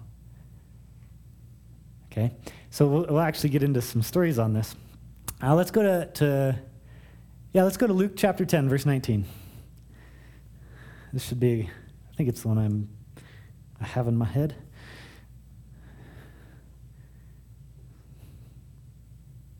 Oh, nope, this isn't the one I was thinking of. Hmm. That may be further down. We'll get to it in a little bit. I don't have the scripture up here, but it's the story, the, the story I'm, I'm thinking of right now is the story of Jesus in the boat. Okay, he's he's been preaching, shuts it down, says, "Let's go to the other side." Right? We all, if you've been in church at all, you know this story, but I will give the scripture reference here in a minute when it comes up on my slides. But um, they're going across the lake. Jesus is asleep in the boat. Can anyone say that man has peace? right? He's asleep in the boat, and the boat is in the middle of a storm. That the disciples, who are trained fishermen, a lot of them, not all, but a lot of them are terrified that they're going to sink and drown. Okay, when a trained fisherman is afraid of a storm, it's a pretty bad storm. okay, because they're used to being out in it. All right, so this is a pretty bad storm. And, and in that particular scripture, and I really want to find it here. No, it's not going to come up on this slide. Must be on a different one. Um, in that particular scripture, they wake Jesus up and they literally say to him, as recorded in Scripture, Don't you care about us? Meaning, Jesus, we're freaked out. You're at peace. Therefore, you must not love us. Now, I gotta love Jesus because Jesus, being Jesus, ain't having none of it. right? And what does he do? It says he rebuked their lack of faith calmed the wind and the waves, and then they got where they were going. He's like, ah, this ain't all me. You're afraid because you didn't believe what I said. Right? Because keep in mind, again, who Jesus is and who the disciples already knew that he was. He said, We're going to the other side. Right? So if they're freaked out, it's because they've actually forgotten what he said, or they've just ignored it. Oh, there you go. Mark 4:38. Thank you. Mark 4:38 is the the verse. Okay? So they'd heard from God. They'd heard Jesus say, "We're going to the other side." They get in the middle, a storm comes up, and they're like, "Ah, we're all going to die." and Jesus it says he rebuked their lack of faith. Well, why? Because they chose not to believe his word. But you'll notice he did not be like, oh my gosh, I'm so sorry for being asleep in the boat. And, and you're all freaked out, and, and you really should be freaked out because this is a bad storm. no. Right, but how many of us have done that in life? Our relative calls us and, and they're freaked out about a health issue. You're, you're, you know, we've had lots of these situations, right? And you're just like, uh, no, I'm not going to be afraid of this. Right? But let's go a step further. Let's start praying for people. Right? Let's, let's start extending peace to them without it being stolen from us. Okay? But just keep in mind, you don't have to agree with the fear. Because you cannot get from God what he does not have. And he's not anxious and he's not afraid. Okay? Okay. So I'll, I'll just end on that. A little bit about how demons work there. Let's see, was there anything else that I missed on that? John 10 10. Oh, yeah, that's what it was. Mark 435. Oh, yeah. Uh, go to 1 Peter 2.21. I actually have a little bit more on this particular topic. Oh, goodness, we are getting short on time. Isn't that what always happens in these things? gets really good, and then they're like, oh, we're almost done. First Peter, First Peter chapter 2, verse 21. So go to Revelation and then back up a few pages. First Peter chapter 2, verse 21.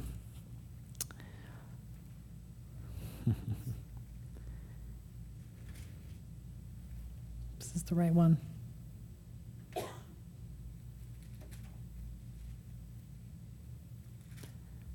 Hmm. Oh, it's actually verse 23 that I'm looking for. Here we go. It says, When he was reviled or ridiculed, he did not revile in return. When he suffered, he did not threaten, but continued entrusting himself to him who judges justly. Okay, and this is talking about when Jesus was being crucified. Okay? He was, he was being mocked, right? The Romans were mocking him, his own people were mocking him. Well, if you're the Christ, come down from there, right? If, if you, you saved others, can't you save yourself? He was being mocked and ridiculed. Okay, and this, this is going back into, yeah, how, how demonic spirits work. So, a lot of times we look at Jesus in that moment. He's being mocked, he's being ridiculed, and the Bible says he stayed silent. Right? And that's what this verse says. He did not revile in return. Now, a lot of us look at that and be like, oh, like, ugh, like that's just weakness. Okay? But given what we just talked about with unclean spirits and how they, they give you their death and take your life, there's a thing when, let's say someone is coming, and in this example, someone is coming against Jesus, and they're, they're mocking him, they're ridiculing him. Okay, and all of us know from having been mocked and ridiculed ourselves, what is the instinctive response? Get even. To get even, right? To do it in return. Well, you mock me, so I'm going to mock you back. Well, guess what? What spirit did you just come in agreement with? The same spirit, the mocking spirit, right? The same one the person is attacking you out of. Now, keep in mind, this unclean spirit doesn't care who it's mocking, it just wants access to your life.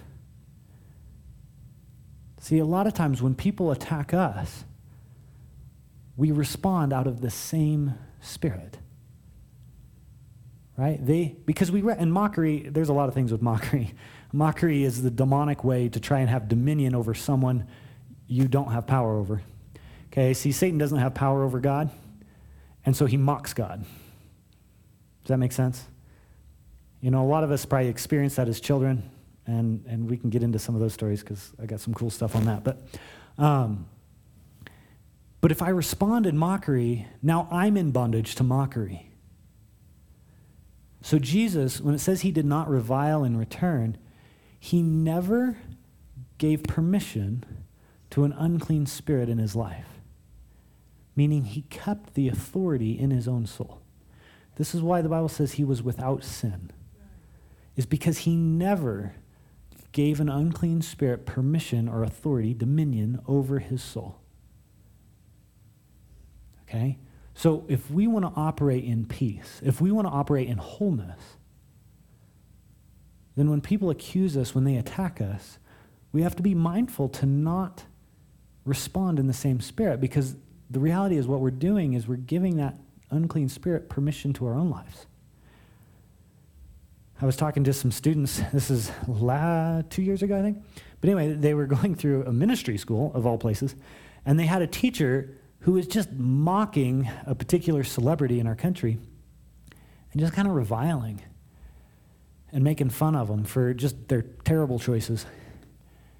And these students I was talking to were like, oh, it was it was kind of gross. like it was just like he's a you know this teacher is a Christian and here he is like trying to mock. And granted, the person he was mocking has done a lot of bad things. But again, what spirit is he agreeing with here? And and so I warned the students. I'm like, okay, but in your response to your teacher don't mock your teacher because he was mocking someone else. because otherwise, you're now in agreement with the same thing he is. If God gives you a word, if you pray and God says, hey, you need to confront him, do it. Okay? But just because he was mocking and, and wounding someone else doesn't mean you need to do the same to him because now you're just operating in the same spirit. Okay? Does that all make sense? Okay. All right. From there, we'll move on. But it's really cool to see when you understand this stuff why Jesus did what he did. right? He maintained authority. He had dominion in his own soul, right? Father, forgive them. They don't know what they're doing, meaning I can love you anyway. He did not revile, meaning he didn't agree with the spirit of mockery. He didn't give it permission in his life, right? He had authority and he maintained it. Okay, legal authority. Um, it's interesting. Normally, in, in the past, I always started with legal authority when I talk about spiritual warfare. But I've found that the foundation of the judgments, forgiveness, repentance is actually more important in, in helping someone clean up their own heart. And again, this is, but this is extremely important. Okay? Legal authority is very, very critical when dealing with spiritual warfare. Um, and it does warrant a kind of a first place position in general. Um, the reason I put it kind of further down now is because a lot of people in the church, and I'm talking to primarily to people who have been in the church, have heard these scriptures. They at least know somewhat of this. And so that's why. But I don't put it, you know, further in the teaching because it's less important. it, it is, it is very important. So, some of the scriptural legal authority. Luke chapter 10, verse 19. We were there just a minute ago. This is where Jesus um, gives his, well, he'd done it earlier, but he kind of reiterates the authority he's given his disciples. He says, Behold, I have given you authority to tread on serpents and scorpions over all the power of the enemy, and nothing shall hurt you. Okay, now most of us understand the terms serpents and scorpions don't necessarily mean actual physical serpents and scorpions, right? You're like, yeah, I kind of already had that, God. right? I can squish a scorpion. I can, I, well, I don't usually step on serpents, but you know, a nice shotgun does a pretty good job. oh man, I got stories. I grew up on a farm. I remember walking along this ditch and there's these piles of dirt, and you're kind of like, you know, just not like jumping, jumping, but hopping from one pile to the other. And I hop, and midair, I see a rattlesnake. and I'm like, oh. And so, you know that you know in the cartoons, like the, the old cartoons, like the you know, Roadrunner Coyote, where you see them like start to, to backpedal in midair and they're like moving, but they're not going anywhere. I think that's a real thing. because in midair, I'm pretty sure I started moving backwards. because the, the moment my toe, and it, oh, it was so close, landed right next to this thing, I was already in reverse. You know, I was, I was moving. so I don't tend to step on serpents, at, at least not willingly. Whew, that, was, that was a close one. I almost landed on him. And he, he wasn't a big rattlesnake, but he, well, depends on your definition of big, but he was, he, he was probably three or four feet long. Yeah. anyway, serpents and scorpions. God gives us permission, and that's obviously a reference to spiritual warfare, right? Some of the most prevalent demonic spirits, the form they take is serpents, because it represents deceptions and lies and those kind of things, like vipers. Um, constrictors are a little bit different in what they represent spiritually. Scorpions, again, uh, just different attributes that these spirits have. Um, let's go over to Psalm 91, verse 13, another very common, popular scripture. Psalm 91. Great scripture. Definitely recommend reading all of it. But verse 13 you will tread on the lion and the adder, the young lion and the serpent you will trample underfoot. Uh, another translation actually says, You'll tread on the lion and the dragon. Okay, what's interesting, if you ever see spiritually, you'll come to find out rather quickly that there are indeed dragons, which is probably why every culture on the planet has drawings throughout history of dragons. Okay, this isn't necessarily a physical reality, it's a spiritual one, and they do exist, and there's more than a few. Um, we'll go over to Psalm 149. This is actually one I use quite frequently when I'm dealing with demonic spirits. Psalm 149. Uh, we'll start with verse 6. It says, Let the high praises of God be in their mouth and two edged swords in their hands, to execute vengeance on the nations and punishment on the peoples, to bind their kings with chains and their nobles with fetters of iron, to execute on them the written judgment. This is the honor for all his glory for this, this honor have all his saints, or depending on your translation, this honor um, is for all his godly ones. Praise the Lord. Now, in the New Testament, we recognize that our warfare is not against flesh and blood, right? We're not fighting people. Right? We're fighting principalities, powers, rulers of the darkness of this world, spiritual hosts of wickedness in high places. Spiritually, God has given us authority to bind. Jesus says it. What you bind in heaven will be bound on earth. You bind or bind on earth will be bound in heaven. Right? We have authority. We can do this. We can, but you'll notice in this scripture, it doesn't say execute on them whatever the hell you want. right? It says execute on them the written judgment. Okay, this is true in our country. We are a country of laws. Well, we used to be. Things are getting a little wacky, but when, when a judge issues an order, he issues an order based on things that are written, based on laws that already exist. Why? Because that's how you execute justice and not preference. Okay? God, the Bible says his throne is on a foundation of justice and righteousness, but that he sit, sits on a seat of mercy. Okay? But again, God has laws, God has judgments. His word is his law, he has judgments. And so we don't execute on demons just anything we want. Okay, people make a lot of mistakes with this, and they think that their yelling and screaming is gonna, you know, do something. oh boy, if you have to raise your voice to have authority, then you already don't have it.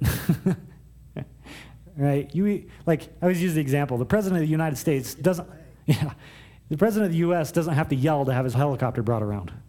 Doesn't have to yell to get food. didn't have to raise his voice to do anything. Now he might choose to, but he doesn't have to, because he has authority. It's been given to him. He has entire teams of people to do whatever the heck it is that he tells them to do. Right? When you have authority, you don't have to raise your voice. Now, there is times when you're dealing with spiritual stuff and you get passionate, and, and again, it's not necessarily wrong to raise your voice. But if, if you're doing it because you think that's going to give you power over demons, you already don't have power over demons. right? Raising your voice isn't going to change the authority that you have. Right? But you'll notice it says executing on them the written judgment, meaning not just your opinion, not just what you think should happen. You execute things that are actually written. Now, there is a place, and, and although I, I'm trying to think, occasionally Jesus will like tell you to do something, and you're like, um, where is that out in the Word? Where is that a written judgment? And he'll actually show you. There's some pretty spectacular things in here about what you can do. Um, but the question earlier, like 20 minutes ago or 30 minutes ago, was what, what is the pattern or how do I deal with demonic spirits, right? Like, how do I go after them? Well, one, recognizing that you have authority when you're under authority. Okay? So if I'm executing my will on what I want done with these demons, chances are it's probably not going to happen. Okay? If my will is different from God or God's word. Does that make sense? Okay. Um, you've got to do what's written. So, back to the, the story much earlier. Oh, goodness, it is 12 o'clock. we can keep going, though. We can keep going. Authority while in authority? Wh- When you're under God's authority, you have it. If you're out off doing your own thing, right? Uh, it's a different story. Um, so back to the story I told about driving, right? On the road, this thing trying to influence people to commit suicide, and God being like, hey, are you going to deal with this? um, so there's certain things in Scripture, and I don't think I have them written down, so this might be a homework assignment for you to look up. But there's things that say that um, the wicked will be bound in the cords or the chains of their own sin. Okay, that's a written judgment. And so you can command that to, to take place, which is interesting because Jesus in the New Testament says, How can you plunder a strong man's house unless you first bind the strong man? So, guess what? You can command these demons to be bound, okay, which in practicality or spiritually means that they're restricted, they can no longer operate. Okay? They can no longer do whatever it is that they're doing. That's a written judgment. The Bible says that Jesus disarmed principalities and powers. And so, guess what? You can command in Jesus' name that these unclean spirits are disarmed because they have weapons. Their weapons are usually words, images, threats, those kind of things. Okay, spiritually, they'll look like swords, daggers, spears, bows. Like, I mean, there's, there's a myriad of things. Okay, but you can disarm them. In Psalms, it says, The arms of the wicked will be broken and their bows broken. Okay, arms in the Bible represent power or strength. And so, what you're commanding when you command that written judgment to be executed on a spirit is that their power, their strength is broken. Okay? The Bible's clear that the curses of the wicked will be upon their own head. So, when I'm dealing with a spirit, once I've made sure my heart doesn't have any agreements with it, right? Repentance, which is a important step. I can command that its curses be loosed from my life, meaning unbound, right? Removed from my life and executed upon its own head. Um, the Bible says that the curses of the wicked will be upon their own head. So once I've dealt with my heart and make sure I'm not in agreement with this demon or its words, I can command that its curses be loosed from my life or whoever and bound or executed upon their own head. Okay? Proverbs 6:31 says when a thief is caught, he's required to restore sevenfold. Sevenfold just means entirety, right? Seven in the, in the Bible means like completion. Okay? In, in its entirety, he has to restore in its entirety, even though it eats up his whole house or his whole kingdom. And so you can do this. Why? Because the Bible says the thief comes to steal, kill, and destroy. They're all thieves. So any spirit you catch, greed, lust, whatever, principality, like you can command that they restore what they've stolen. Okay, which is really, really cool, by the way, because when you do this with people, you'll see them start walking in gifts and abilities and anointings that quote unquote skipped them. Why? Because this is what demons steal. They steal revelation, they steal talents, gifts, things that God gives people and you can command them to restore. It's actually what in a lot of Isaiah, Isaiah repeats it repeatedly or goes over it several times. But in Isaiah chapter 61, it talks about how, you know, Jesus uh, gives his mandate at the beginning of chapter 61, right? He quotes it The Spirit of the Lord is upon me because he's anointed me to preach the gospel to the poor, right? Um, but further down, it talks about that this, these are people, and they will be rebuilders of ancient ruins the desolations of many generations. I've seen God restore entire family lines because one person was willing to go through deliverance. And you can make those things restore. It is amazing. it is so cool. I've got so many cool stories on that. Um, these are just a few. Now, just to kind of give you an order of operations that I normally go through. Um, when I'm praying, let's say this spirit along the side of the road, I say, in the name of Jesus Christ, I command you to be bound and silent. Okay? Because otherwise they'll keep chatting and they'll try and either call for help or speak curses and cause confusion, whatever. You just, I command you to be bound and silent in Jesus' name. The next thing that I do, and just as God has, has kind of led me, different people do it differently. It doesn't necessarily make it wrong. I've just God's kind of given me a pattern for dealing with things. I'll tell you what I do. Um, I command that the angels bring it before God in heaven, before the courtroom of heaven. Because unclean spirits will actually try and get you to engage in one of their courtrooms. okay? Which, again, you're never going to get justice from them. so you are a citizen of heaven through the blood of Jesus Christ. You deal with things before God. right? So I command it to be brought before Jehovah God in the courtroom. And there, I say in Jesus' name, I execute upon it the written judgment. And a lot of times that's enough. And again, the Holy Spirit helps. So if you don't remember all of this, it's okay. God will teach you, right? When I first started, I didn't have kind of this whole thing, system, whatever you want to say it, lined out. And there are times when it's different, right? Different situations. But Um, and the angels will actually execute the judgments for you. Now, I tend to be very thorough. Christine knows this. I, I, I just like to be very, very thorough. And so I will go through and I'll say, in Jesus' name, I command, according to Proverbs 6.31, when a thief is caught, he's required to restore sevenfold. I command you to restore sevenfold what you've stolen. Okay? I bind you, right? I've, well, I've already done that, but it is written, when you bind a strong man, you can plunder his house. And so in Jesus' name, I strip your armor and I plunder your house. I usually command the angels to clean it and restore it to whomever it's due. Because it's not always mine, right? It belongs to other people depending on what I'm doing. And, and there's a litany of things, right? There's a lot of the judgments I talked about and more. And God will have you deal with them. Sometimes I'll tear down their thrones. Sometimes I'll deal with their altars and their idols, their enchantments, incantations. I'll. like there's a lot of things. In Job, it talks about the wicked get nothing, that they have to vomit up every good thing they've swallowed down.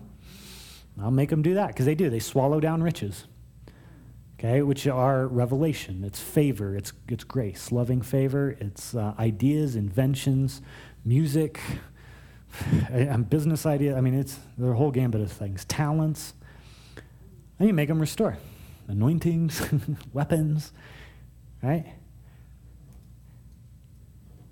But usually in the end, what I do once I kind of go through that process, and, and throughout, I'm being like, okay, Holy Spirit, what do you want done?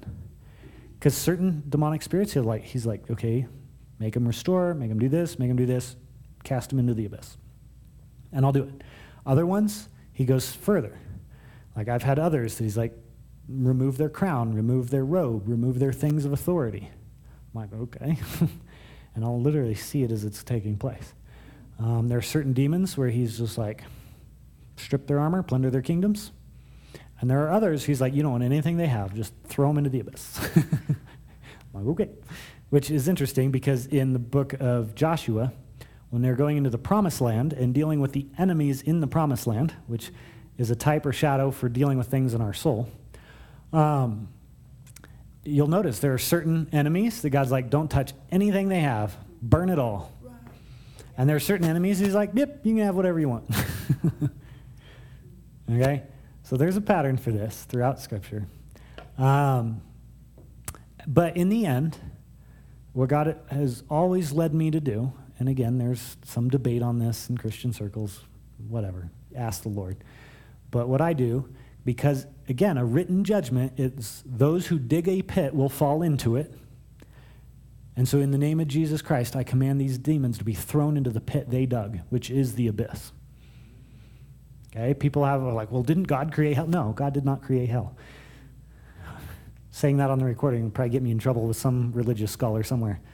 But the reality is, the Bible says that those who dig a pit will fall into it. God didn't fall into hell. What's interesting is Jesus didn't even have the keys to hell until he descended through death on the cross into hell. If he authored hell, if he created hell, he would have had the keys already. Right?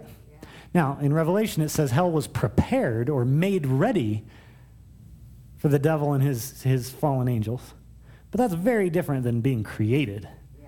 So Satan needed a place to go in his rebellion against God that was devoid of the presence of God. Okay? So he dug a pit, so to speak. Right? But it is so horrific because God is life and peace and love and all these things that what do you get when you don't have light? Darkness. Utter darkness, which is what is what it's called. Pure torment. Pure torment. No rest, no peace, nothing. So the devil doesn't even want to be there. all right? But anyway, so he dug the pit, I throw him in. And that's usually the end of it. Again, he needed a place to go devoid of God. However, it is so horrific because, again, he wants life, right? One, he wanted to be God. He wants peace. He wants rest. But being separated from God, he now has to steal it in order to have it. oh, we do it all the time. right? I mean, in our arrogance, we think we know better than God.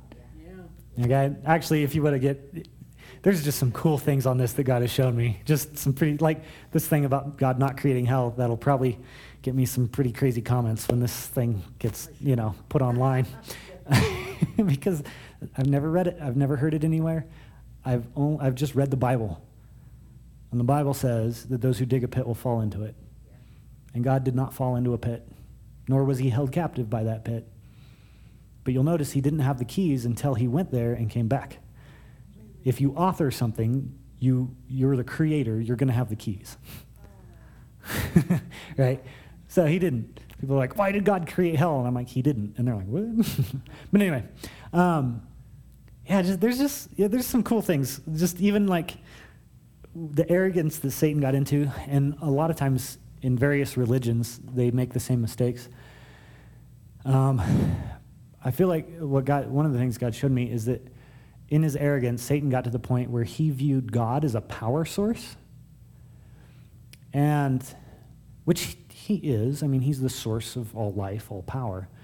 But if you see him as a power source, it's kind of like electricity, right? If I know how to harness electricity, if I know how to use it, I can make it work for me, right? If I don't, I'll get shocked. But if I know how to use it, I can do lots of cool things with electricity.